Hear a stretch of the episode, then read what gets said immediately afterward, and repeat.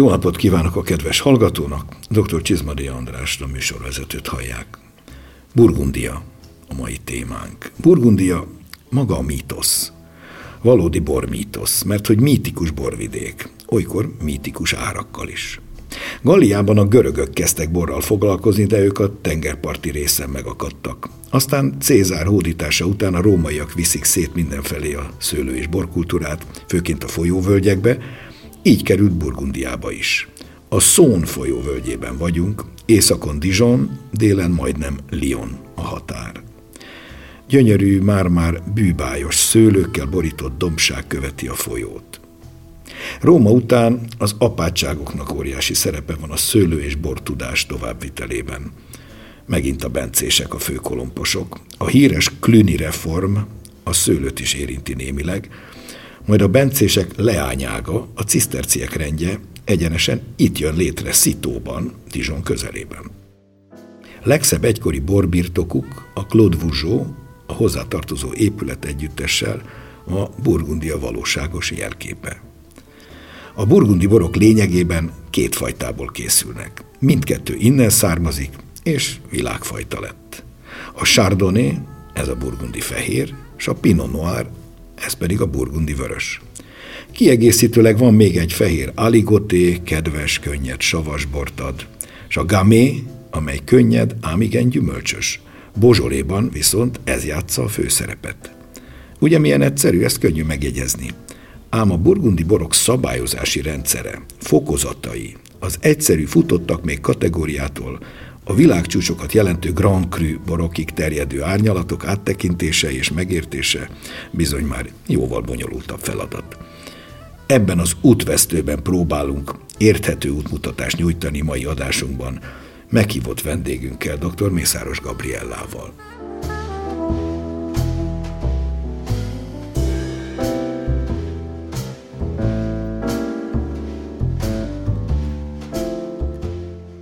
Köszöntöm vendégünket, dr. Mészáros Gabriellát.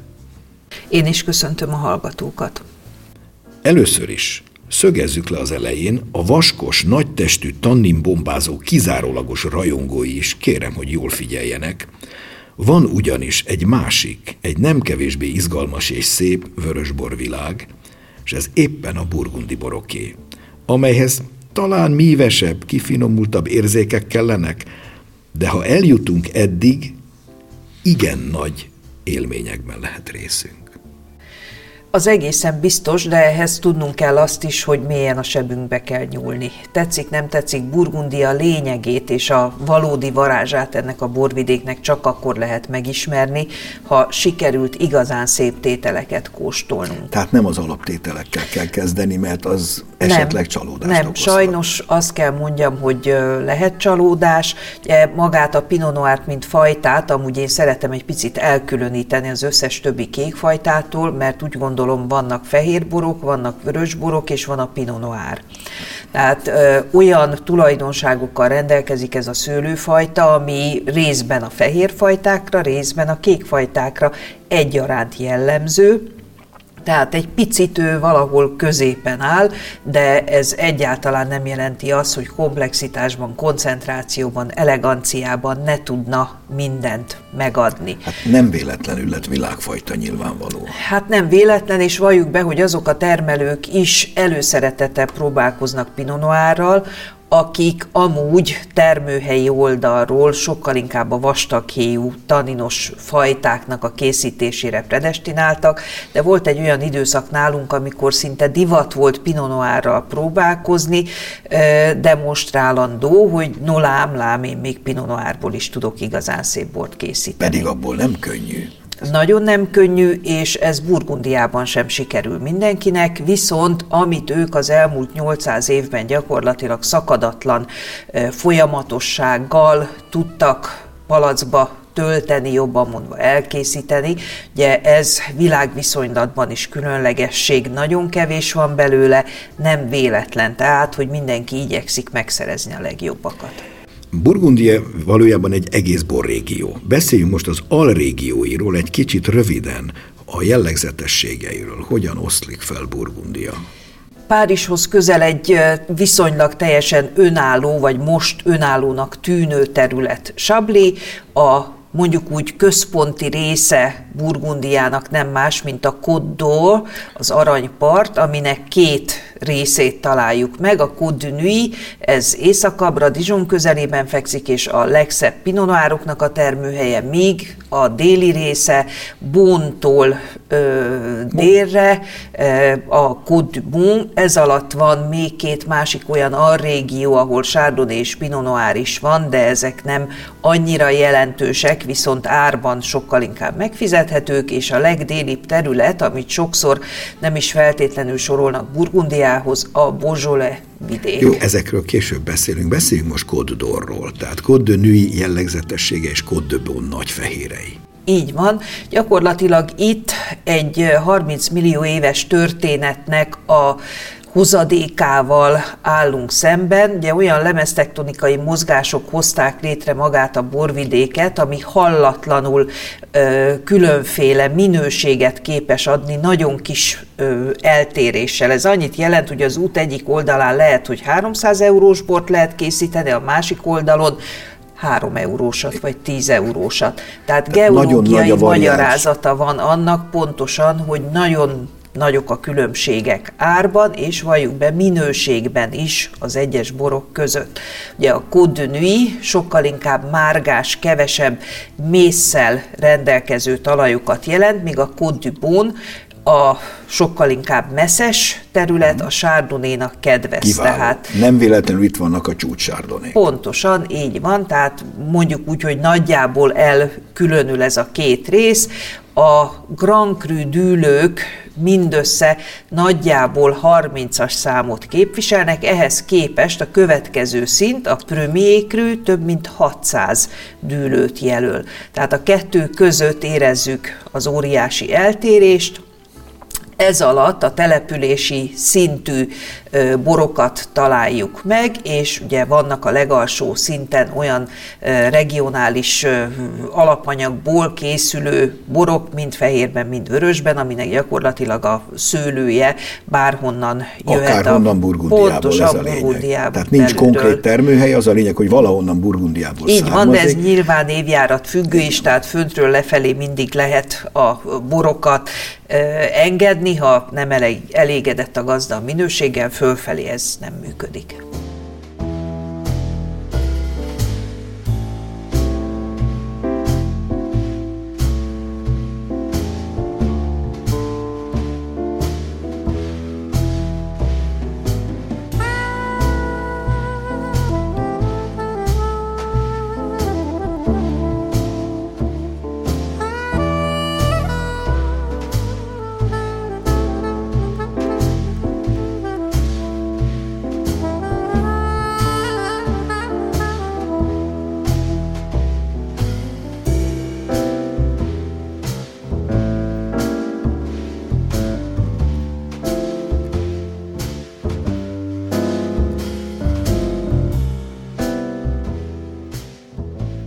Hangsúlyozzuk ki, hogy a burgundi Grand Cru 33-an vannak, és ebből csak Côte de 23 és Côte de Bomban 6 található, tehát a zöme. Még egyszer összefoglalva, legalul a burgony generik, tehát az akárhol Burgundiából származó szőlőfajtából, a két említett fajtából, esetleg a másik kettővel házasítva készül a bor, ezek az olcsók, mondani turisták kedvence, de semmi különös. A következő szint az egyes községek határában születő borok, ez a villás szint, amikor a község neve van a címkén, ez már egy nagyon jó kategória lehet, ezekben jókat ki lehet fogni. És a két legfelső szint a premier cru, amelyek a konkrétan meghatározott ilyen osztályba sorolt dűlőkből származnak, ezek már jóval húzósabbak, de igen elegánsak, és a csúcs a Grand Cru tétel, az a bizonyos 33 valamelyikéből, amikből hát elég mitikus árakon lehet hozzájutni a dolgokhoz.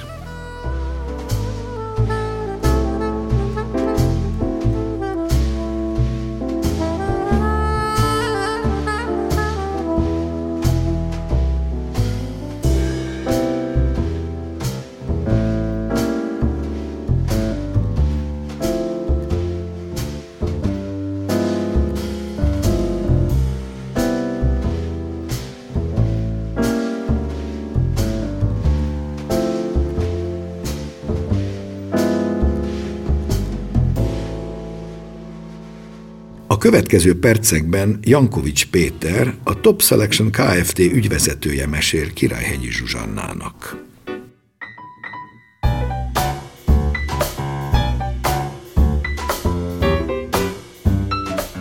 Ön mit gondol, vagy mit érez a burgundi borak kapcsán? Személy szerint nekem a legkedvencebb borvidékem mindkét színben, mind a vörös, mind a fehér ö, szőlőt illetően, illetve borokat illetően. Nekem személyesen is ez a kedvencem, és a piacunk, illetve vevőkörünktől jövő visszacsatolások alapján szintén egy nagyon népszerű, illetve keresett magas presztízsű borvidékről beszélünk, és ez tényleg egységesen igaz mind a két színre, tehát mind a fehér borokat, mind a vörös borokat illetően, akik úgymond kifejezetten rutinos, tapasztalt borivók, nagyszámú kóstolás alapján általában azoknál azért magasra van pozícionálva a vidék. Uh-huh. Tehát ők tudják igazán értékelni, akik értenek hozzá. Igen, igen, alapvetően tényleg egy-kettő kóstolás alapján biztos, hogy nem lehet megérteni a borvidéknek a lényegét, de gondolom ezzel nem Burgundia így az egyetlen, hanem bele kell tenni rengeteg energiát, időt, kóstolást ahhoz, hogy az ember rájön azokra az apró nüanszokra, ami Burgundiát illetően abszolút termőhelynek a lényege az erről szól, hogy a legapróbb különbséget is meg lehet találni a borokba. Mhm. Úgy tudom, hogy sok burgundi borból nem annyit hoz, amennyit akar, mondjuk Magyarországra, hanem amennyit tud. Tehát, hogy ezek limitált dolgok. Ez pontosan így van. A borvidék presztízséhez illetve ezzel együtt a boroknak az árfekvéséhez egyértelműen hozzájárul az, hogy a borvidék önmaga elég kicsi, úgy nemzetközi relációban, illetve a termékpiramis, tehát a, a bor kategóriák, amit előtt állnak, a település szintű bor, a dűlős borok, azért van óriási lépés köz az árban a területek között, illetve bor kategóriák között, mert nagyon-nagyon-nagyon kicsi mennyiség készül, illetve kicsi a termőhely a legdrágább a Grand Cru borokból.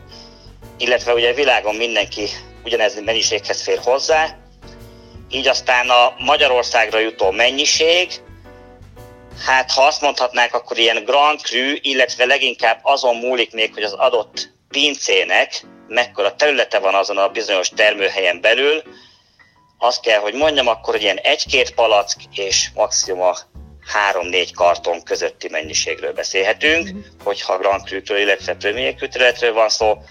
A belépő szintű blokknál nagyobb mennyiség van, de ez alapvetően inkább a konkrét pincének a termőhely szerkezete határozza meg, hogy miből mennyi jut. Mm, hogyan képzeljük el, mennyibe kerül a legdrágább palackbor? Egyetlen egy ülő illetve pince, ami kilóg nagyon a mezőnyből. Ezt talán lehet nevesíteni a Romané Conti pincészetnek a Romané Conti dülője. Ez 1,86 hektár. Időjárás függően tud pár ezer palack, maximum 6-7 ezer palackból készülni. Ennek a bornak a nemzetközi piacon az ára hozzávetőleg ilyen 11 pár ezer eurótól akár 25 ezer euróig terjed. Nyilván az magasabb ö, presztízsű, vagy sikeresebb, jobb minőségével a drágább, de a legolcsóbb is, mondom, azt mondom, 13-4 ezer euró. De ez a teteje, tehát ez, uh-huh. ez mhm. nagyon kilóg, és ez már igazából, olyan, ez már olyan fél igazából amúgy a, az 5-6 ezer eurós árfekvés sem olcsó, de utána a következők azok nagyságrendileg már csak ennyibe kerülnek akármelyik pincének beszélünk, akármelyik nagy Grand Cru boráról. Uh-huh. Akkor, ha jól számolom, akkor ez olyan 5-6-8 millió forintos bor, egy palack belőle? Egy palack, így van. Azt a mindenit. És erre van kereslet Magyarországon is, ezek szerint. Hát igen, van kereslet, nyilván a, a kereslet kicsi, de egyébként rendelkezésre álló mennyiség is icipici. Tehát itt tényleg egy-két palackról beszélhetünk egyébként, tehát nem arról, hogy tíz karton keresi a gazdáját. Ön kóstolta ezt, ezeket a nagyon finom, kifejezetten jó minőségű borokat? Hála jó Istennek volt szerencsém, illetve lehetőségem kóstolni. Azt még hozzátenném ehhez, hogy nem saját magam bontottam ki itthon egy egész üveggel. A pincénél kóstoltunk a sommelier kollégákkal, akit sikerült elvinni, Szóval velük sikerült kóstolni a pincélborokat, részint hordómintákat, részint idősebb palackokat is. És milyen? Meséljen! Megéri? Nem tudok sok konkrétumot mondani hozzá. Amikor először kóstoltam, mondjuk így, hogy akkor a világ legdrágább száraz vörösborát, minden hang elakadt bennem. Igazából nem is tudtam semmit se hozzáfűzni akkor a kóstolás utáni egy-két percben az élményről.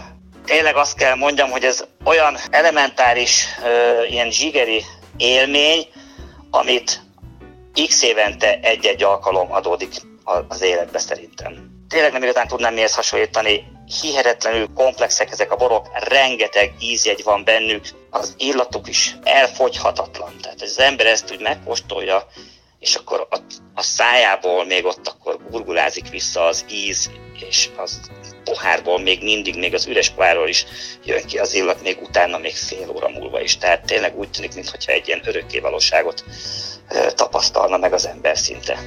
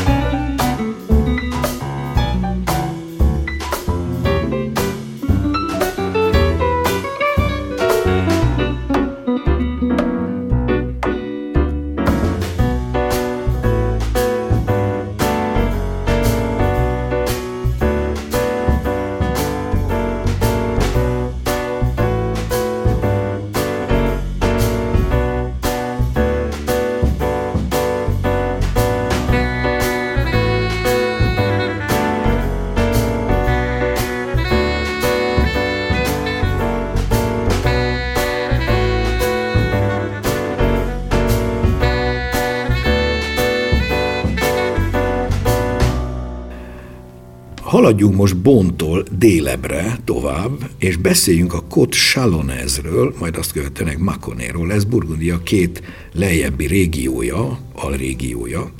Ezek talán kisebb presztízsű régiók, de nagyon szép borok találhatók errefelé is, és itt erősödik igazán a pesgős vonal is, a kremanok java ugyanis errefelé készül. És az árak itt válnak egyre barátságosabbá és ez nem jár feltétlenül együtt a minőség csökkenésével. Rüli, Mercuré, Givry, Montagny és hasonló községek nevével jelzett és satóiból jelzett borok között igen szépeket találunk. Ez pontosan így van. Zsivrinek a Pinot Noirjai például engem sokszor emlékeztetnek a jóval drágább műzinyi boraira, ugye ez a könnyűnek az egyik árkülönbség. Hajaj, hajaj, háromszoros, négyszeres árkülönbség van. Ugye a Zsivri jó évjáratból, megbízható termelőtől úgy gondolom, hogy eleganciában, gyümölcsösségben tud közel olyan szép izgalmakat adni, mint egy kodnűiből származó bor. De sárdonéból is találunk itt hallatlanul szép tételeket. Ugye mind a Pinot Noirra, mind a sárdonéra vonatkozik az, hogy kevésbé koncentrált és kevésbé ásványos borokat találunk. Más a talajösszetétel. Más a talajösszetétel, itt sokkal kevesebb a, a mész, inkább agyag, márga az, ami a jellemző, és az is számít, hogy egy kicsivel melegebb van. Ugye ne felejtsük Egyre el, hogy vagyunk pontosan egyre délebre megyünk, és itt a szőlőnek az érettsége már aromatikában egy kicsit mást kíván. Nem véletlen az sem, hogy ha egészen délig jutunk, akkor ott már a sárdonét például sokkal inkább olyan stílusban készítik, ami egy picit hajaz a tengeren túli népszerűbb ö, sárdonékra. Tehát a hordós érlelésnek, az almasabb bontásnak a nyomai itt erőteljesebben jelentkeznek, viszont árérték arányban, hogyha valaki a kedvenceit megtalálja, úgy gondolom, hogy a legjobb választást tudja megtenni. A következő terület Chalonez alatt Makone. Ugye Makon város környékén vagyunk, ez az, amit a klüni szerzetesek annak idején, vagy 50 ezer hektárral betelepítettek, sajnos ez ma már csak ilyen 6-7 ezer hektára szükült, de valami egészen varázslatos vidék. Puy-Fussé, Saint-Véran, Puy-Vincel és társai egy elragadó tájon csodás termőhelyek. Egyre több itt már a fehér, dominánsan inkább a Chardonnay, most már a Pinot Noir is azért található, és a pesgők is születnek erre felé. Azt hiszem, hogy az igazi ö, ínyencek azok erről a területről sárdonét és pesgőt fognak ö, keresni. Mind a kettőnek olyan egyedi és ö, picit melegebb tónusú, de hallatlanul elegáns karaktere van, nem beszélve arról, hogy ezeket is jó áron megkapjuk, amivel ö, érdemes számolni. Ugye a Puy-Fűszé egy ö, olyan terület, ami több dűlőből kínálja a borait. Nagyon érdekes, némelyik termelőnek megvan a teljes sorozata, tehát minden dűlőből lehet kóstolni egy-egy palackot, és mindegyiknek valóban megvan a sajátos picike kis eltérése, egy kis fűszeresség, egy pici más hordóhatás, de nagyon szép savak, élénk, lendületes karakter, és sokkal, de sokkal több gyümölcs, mint a Côte a boraiban. Ugye, amíg egy igazán szép Mőszó vagy éppenséggel Murasé környéki Sárdonéban a teruárnak, területek. Bon, így van, a teruár jegyeket ö, találjuk meg elsősorban. Itt már a finom őszi barack, kajszi barack, sárgadinnye, tehát kézzel foghatóbb és sokak számára kedvesebb. Végezetül beszéljünk a legészakibb szigetről, Sabliról, majd később a Bozsoléról is.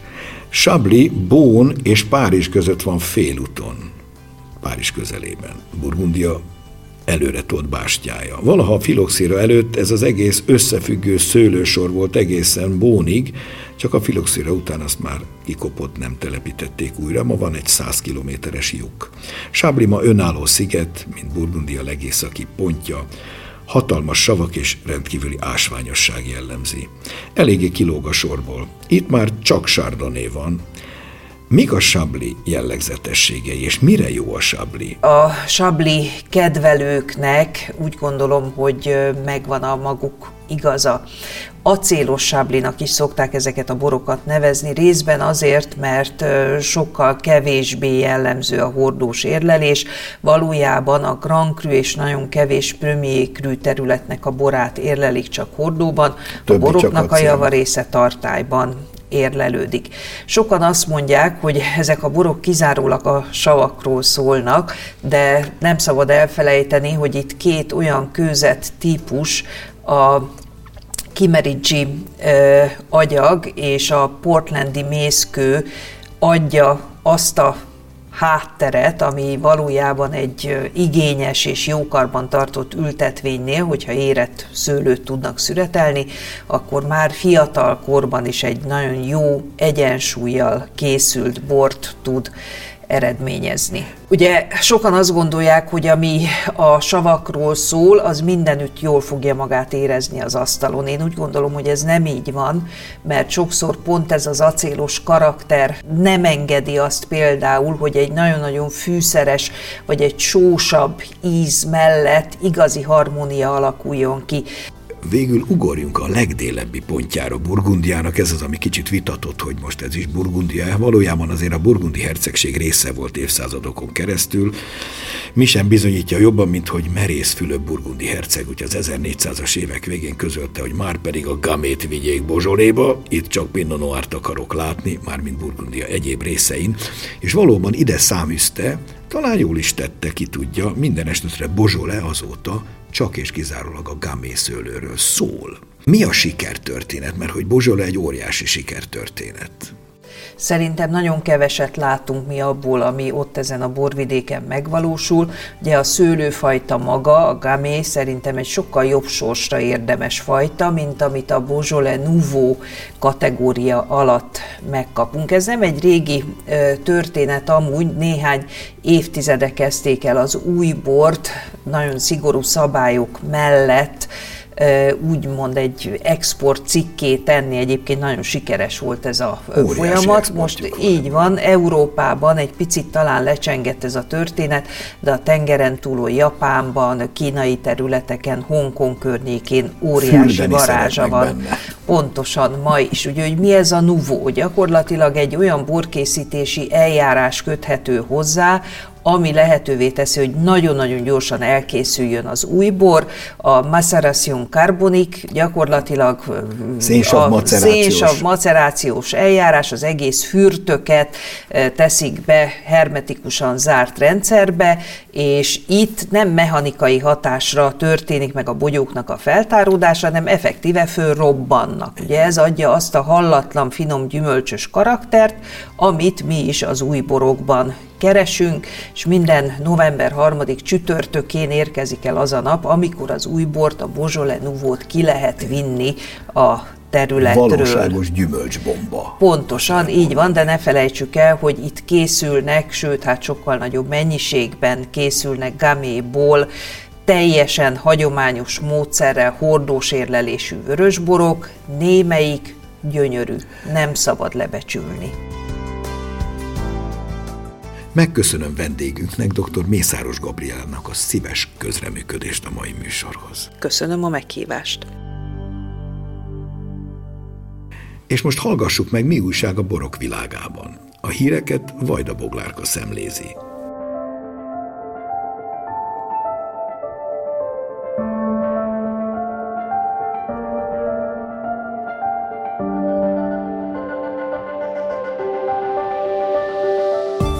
A Villány Siklósi Borút Egyesület újra sikerrel pályázott a Villányi borvidék számára egy igen fontos fejlesztésre. A térségben felelhető helyi termékek védjegyrendszerének kialakítása a cél, ezzel hozzájárulva azok népszerűsítéséhez és a helyi ellátási láncokba történő intenzívebb bekapcsolódásukhoz. A helyi termékvédjegy a villányi borvidék termékkínálatához ezzel ismét egy garantáltan minőségi szolgáltatói csoportot kapcsol. A Villány Siklósi Borút Egyesület megalakulásával egy időben dolgozta ki a borturisztikai szolgáltatások minősítési rendszerét, amely kezdetben mindenkit azonos szempontok alapján, majd szolgáltatás specifikusan kezdte el minősíteni a Borút Egyesület szolgáltatóit. Ezek a rendszerek időről időre megújulnak, szakemberek bevonásával kerülnek felülvizsgálatra és továbbfejlesztésre, hogy mindig hatékonyan tudják betölteni szerepüket. Átadták az idei progasztronómia díjakat. A dr. Sándor Dénes által 2018-ban életre hívott díjat a hazai és nemzetközi gasztronómiában kiemelkedő teljesítményt nyújtó személyek kaphatják meg. 2021-ben professzor dr. Gundel János nyugalmazott főiskolai tanár, professzor emeritus, Pintér Katalina, Zserbó Gasztronómia Kft. tulajdonos ügyvezetője, Wolfgang Pack, a konyhaművészet meghatározó alakja, világhírű innovatív séflegenda érdemelte ki a díjat. Az ifjúsági elismerést Szűcs Dániel, a Budapesti Gazdasági Egyetem kereskedelmi, vendéglátóipari és idegenforgalmi karának korábbi hallgatója kapta, aki többek között a három Michelin csillagos New Yorki Perzé étteremben is dolgozott már. A járványhelyzet miatt tavaly elhalasztott díjátadó helyett idén kapták meg az elismeréseket a 2020-as díjazottak is. Háromszor egymás után a világ legjobb aranyérmes pesgői közt, sőt a legkiválóbbak top 10-es szelekciójába is bekerült a Hungária Rosé Extra Dry pesgő, a világ egyik legrangosabb pesgő versenyén, a Franciaországban megrendezett Effervescent du Mondon. Háromszor egymás után a világ legjobb aranyérmes pesgői közt, sőt a legkiválóbbak top 10-es szelekciójába is bekerült a Hungária Rosé Extra Dry pesgő, a világ egyik legrangosabb pesgő versenyén, a Franciaországban megrendezett Effervescence du Mondon. A Burgundiában 19. alkalommal megtartott megmérettetésen 20 ország 490 pesgője versengett az elmúlt hetekben, és a Hungária Rosé Extra Dry nem csupán aranyérmet zsebelhetett be, hanem a 10 legjobb tétel egyike is lett. Idén egyébként a top 10-es lista végül 15 buborékos sorol pontazonosság miatt. Ennyire szoros volt a verseny.